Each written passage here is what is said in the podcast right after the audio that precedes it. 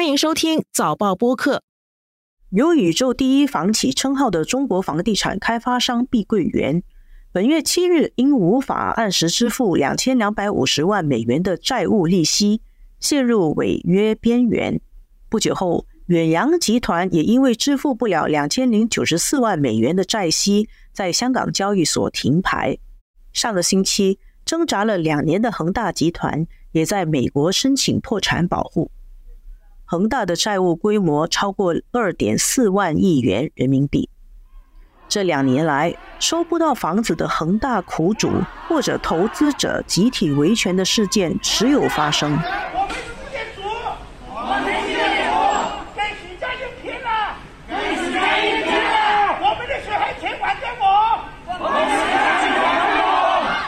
中国大型房地产接二连三陷入债务危机。他们庞大的债务有如无底洞，这到底是怎么回事？中国是否会从房地产泡沫的破灭开始，引爆一场中国版的雷曼兄弟危机？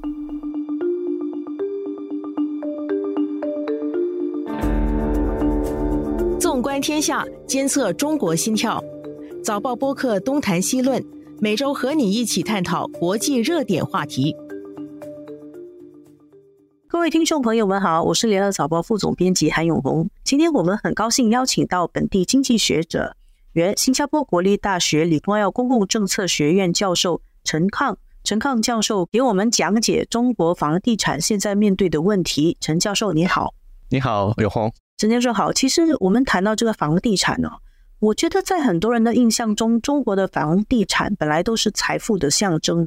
然后就有很多中国人民把大量的储蓄投入到房地产去，不买房子给自己住作为投资。有一个时候，因为这个房地产热，一线城市还要限购，大亨房地产企业呢，他们都呃赚得盆满钵满的。可是现在中国房地产的景况是一片愁云惨雾。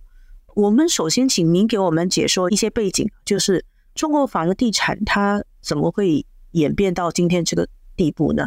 房地产的问题是怎样形成的？这个房地产的问题啊，还要回到这个上个世纪的九十年代。那时候中国也面临一次通货紧缩，就是一九九七年开始通货紧缩，跟现在的情况有点相似，就是消费者物价指数、生产者物价指数都是负的啊，相当于长一段时间。所以当时这个中央很紧张。然后他们搞的财政政策、货币政策都是扩张型的，可是经济还是没有很大的改变。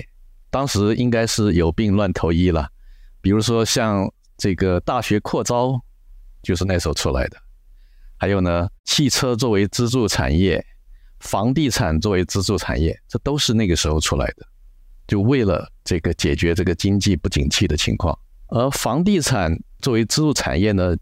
确实是抓到了要害，原因就是当时的地方政府也是没有钱。地方政府在一九九四年啊，中央财政集权以后，这个分税制实行以后啊，变得没有钱，所以县乡财政都很困难，所以那时候才会有农民的这个问题，呃，三农问题，会有这个呃农村要废改税的问题，这都是因为地方政府没有钱。后来为什么地方政府变有钱了呢？就是因为找到了房地产。中国的这个土地是国家垄断的，那么只有国家才能卖地，只有国家才能够把地这个批出来。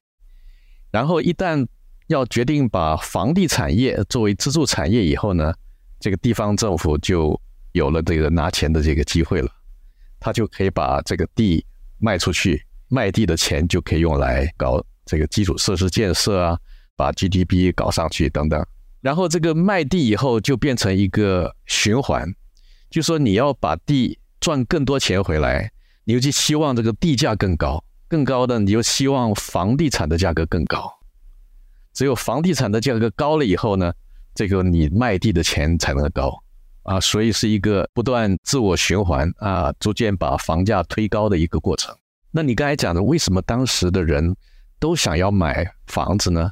一方面，这个中国的住房商品化也是从那时候开始的。当时确实是很多人没有房子住，啊，所以是刚需，是大家都要买房子。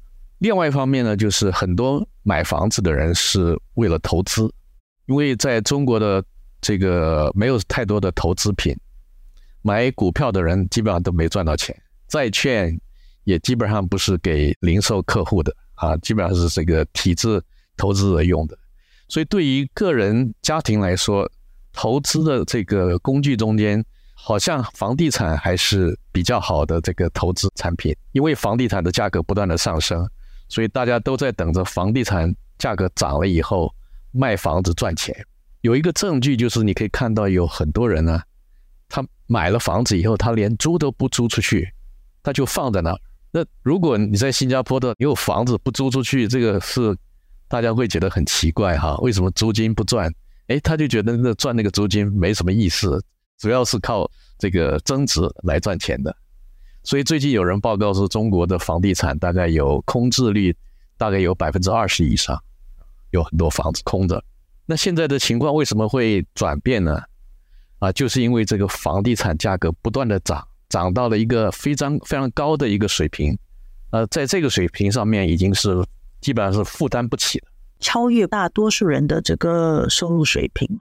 对，有计算过，他说在一线城市，他的房子的价格啊。他是要这个平均工资的二十四年才能够买这个房子，那么二三线呢也要十年以上，所以基本上这个房子是这个负担不起的。记得新加坡是五年是吗？基本上就是一般的很多国家都是啊五年三年啊，那在中国是二十四年，所以这个是第一个。第二个就是这个房价涨高了以后啊。这个很多人也买不起房子了，所以也就退出这个需求这一段。再加上最近这些年，大家都在讲人口老化，人口开始下降，所以大家对于这个房子的价格会不会继续往上走，就产生一个怀疑。那么把它作为一个投资品来投资的话，那也不是那么好的选择了。然后呢，政府最近看这个房地产价格也太高了。也担心这个泡沫最后要怎么办，所以从一六年开始打压房地产行业，啊，特别提出这个房子是用来住的，不是用来炒的，叫房住不炒，房住不炒。然后呢，这个压在骆驼的最后一根稻草是什么呢？就是这前三年的叫做三条红线。三条红线就是这个要限制这些房地产开发企业它的融资的能力。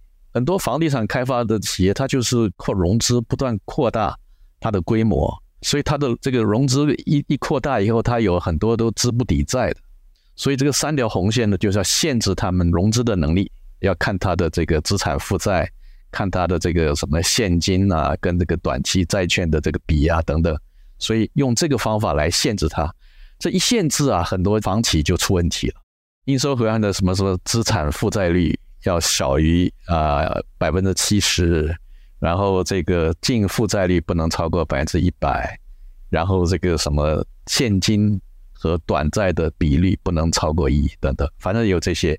然后有三个里面如果有一个是变黄灯，如果两个超过就变成是橙色的灯，啊，三个都超过就是红灯，最多只能贷百分之十五，然后百分之十、百分之五。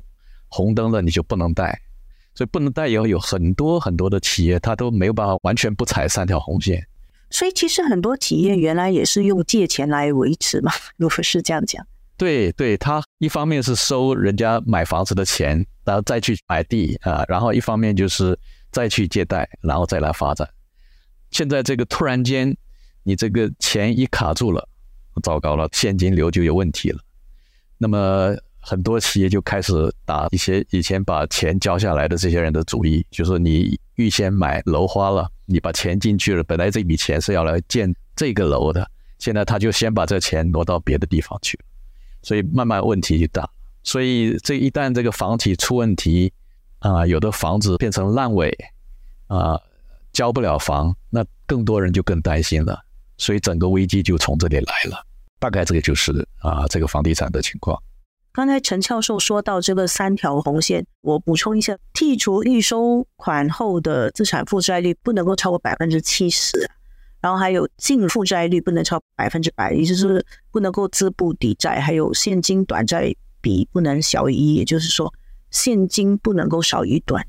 另外一个就是新加坡的朋友可能不知道，我们没有这个买楼花的概念啊。在大陆有些就买楼花，其实就是你付钱买那个房子，那个房子是还没有建好的，然后它建好你才拿。如果你一直在给钱，然后他的房子最后没有建烂尾，你就是成为一个苦主。然后有一些房地产烂尾的时候，很多人上那个房地产公司去维权，可能会成为一些社会问题。您刚刚说到这个是中国的房地产今天的问题形成的原因啊？按照您估计啊，现在这个规模最后会有多大？这个危机会扩散到一个什么样的范围里面？它这个范围会蛮大的，原因是什么呢？原因是这个泡沫它不敢让它破掉，破的话会带来很多问题。我刚才讲的这个地方政府，它的债务。它现在很多就是靠这个土地抵押来的，然后一旦这个房地产泡沫破灭以后啊，它的这个抵押品的价格就下降很多，银行它也会出问题。这个银行它拿到了很多抵押品，也都是这些房子的抵押，所以它把钱贷出去了。一旦这个房价下跌，那它就可能出现资不抵债，或者是它的有很多坏账，它贷出去的东西会比它。手上拥有的抵押品的这个价值还高等等啊，一系列的问题，所以就当局来说，他不愿意让它这个泡沫破，这个地方政府不愿意让它破，那么他就要想办法千方百计的拖，他也不让它继续长高，这是他这个这几年的目的，就不让它长得太快，但是呢，他也不让它的破，因为这我刚才讲的这些原因，所以他现在想的办法就是。慢慢慢慢的让这个气球，让它的气慢慢露出来，啊，所以有很多地方政府，它甚至发出了所谓的限跌令，限制房价下跌的限跌令。那很多地方政府都有这个限跌令，比如说你要这个把价格降下来，你不能降超过百分之十五。说你原来告诉我们你要卖多少钱，现在你的价格不能低于那个的百分之十五。如果低了百分之十五，就是叫做扰乱市场。所以房地产企业他们自己遇到困难，而他们不能够决定卖便宜一点。在很多地方是这样子。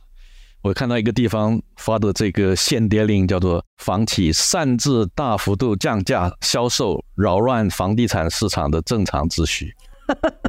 恶意降价，命令他们整改。对，所以他们不能这样做。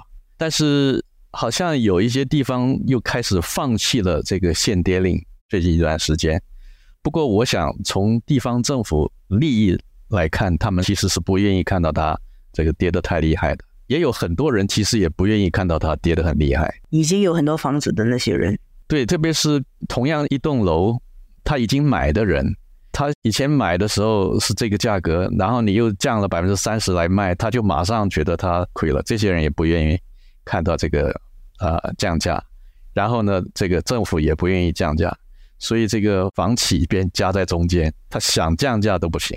那么在这样的比较这个艰苦的情况底下，慢慢的、慢慢的消化，而很多房企其实这样子的话就挨不过去了，因为他不把价格降下来，房子卖不出去，他没有现金收入，而且他又不能融资，所以他的这个现金流就要干枯，然后慢慢的他这个。企业就要破产，所以现在越来越多的房地产企业就是这样的情况。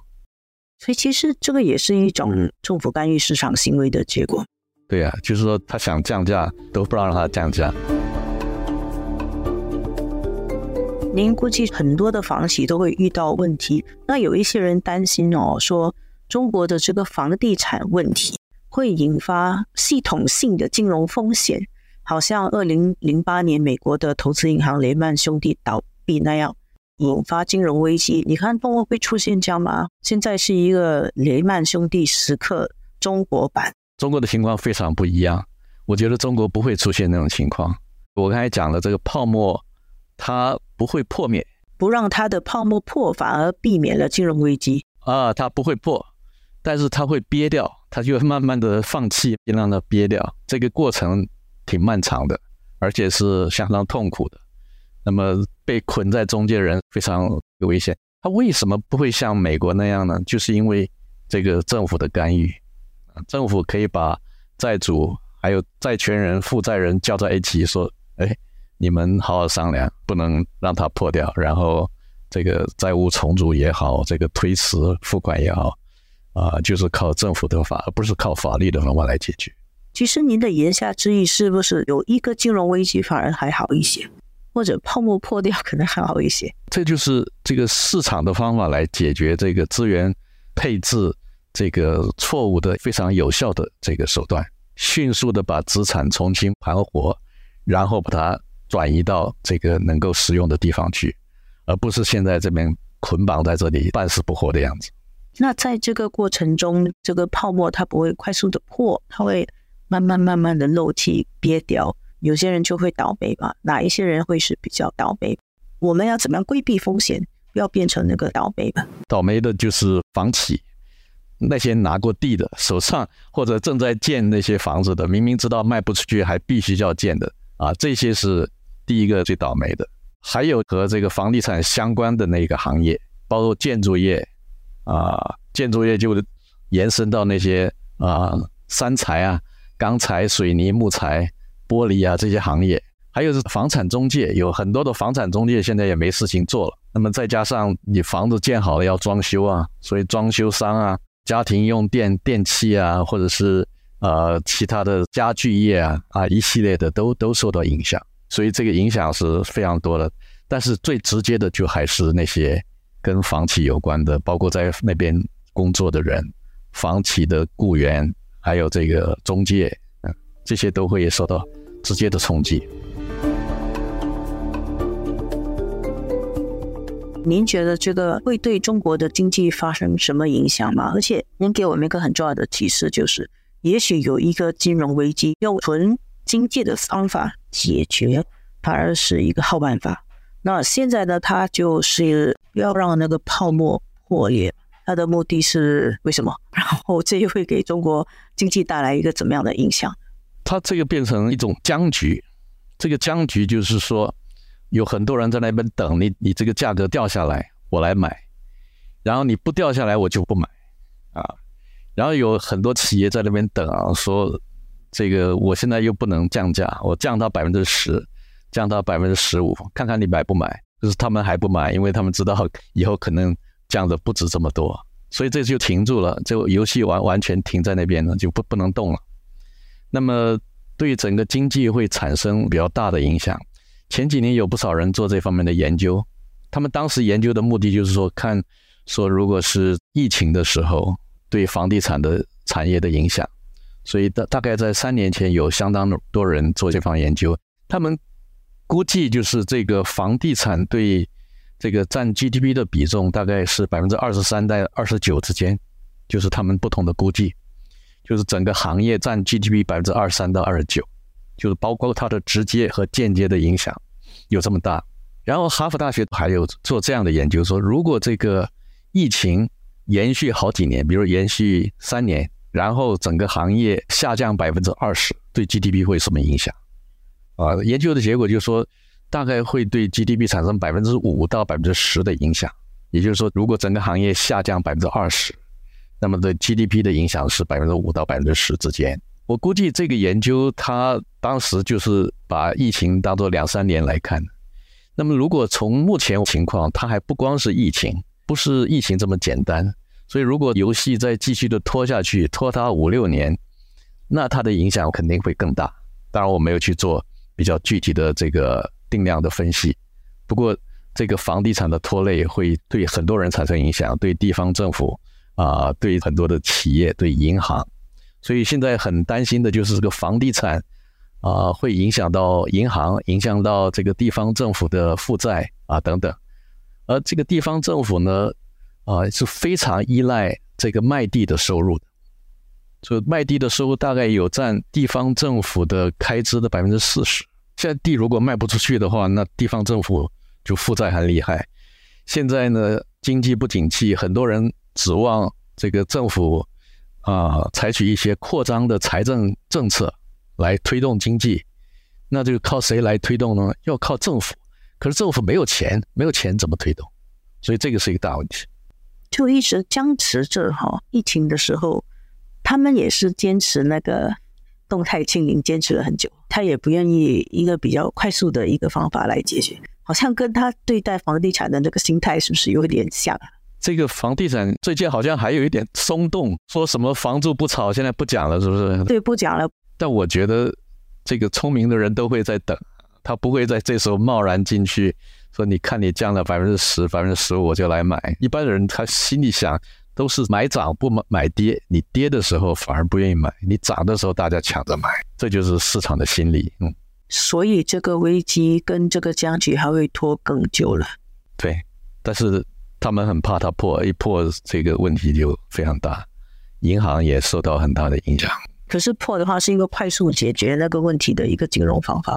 对，但那是一种另外的经济体，跟中国是不一样的，不能相提并论啊。对，我一直相信中国不会有泡沫破灭，不会有什么金融危机，不会像突然间哪一天醒过来，哎呀，突然间什么事情发生了，然后就出大问题。它不会，它一定是一个慢慢、慢慢渐进的过程，因为它有控制，这个政府手中有这个行政手段控制。你像二零一五年的时候，当时说是股灾。股灾最后解决方法就是不允许人家卖股票，他就解决了。所以他比如说命令人家半年不能卖股票，然后听说还有这个公安部的去这些地方就命令到不许卖股票，这个就是中国的这个情况。你会觉得这个方法是有它的合理性吗？什么中国特色、中国的优越性，还是他这就是非常担心这个跟金融相关的问题，一旦出现问题，就是非常大的问题。啊，甚至会影响他的政权的稳定问题，所以他非常小心。这也是为什么这个金融业迟迟不肯开放。如果他真的开放，这时候可能他就会更担心。现在比较不担心，就是因为没有开放，所以他还可以控制。但它是有有成本的，所以这个成本就是要慢慢。其实它这个金融市场这个迟迟不来发展，它也是有成本的。成本就是整个经济越来越没有活力。投资的效率越来越差，这个就是它的成本。谢谢陈康教授给我们解析中国房地产现在的问题。谢谢各位听众收听，谢谢。谢谢各位听众收听我们制作的《东谈西论》这一期的导播是李怡倩，剪辑梁天赐。《东谈西论》下星期会休息一期，《东谈西论》每逢星期二更新。新报业媒体联合早报制作的播客，可在早报的 SG 以及各大播客平台收听。欢迎你点赞分享。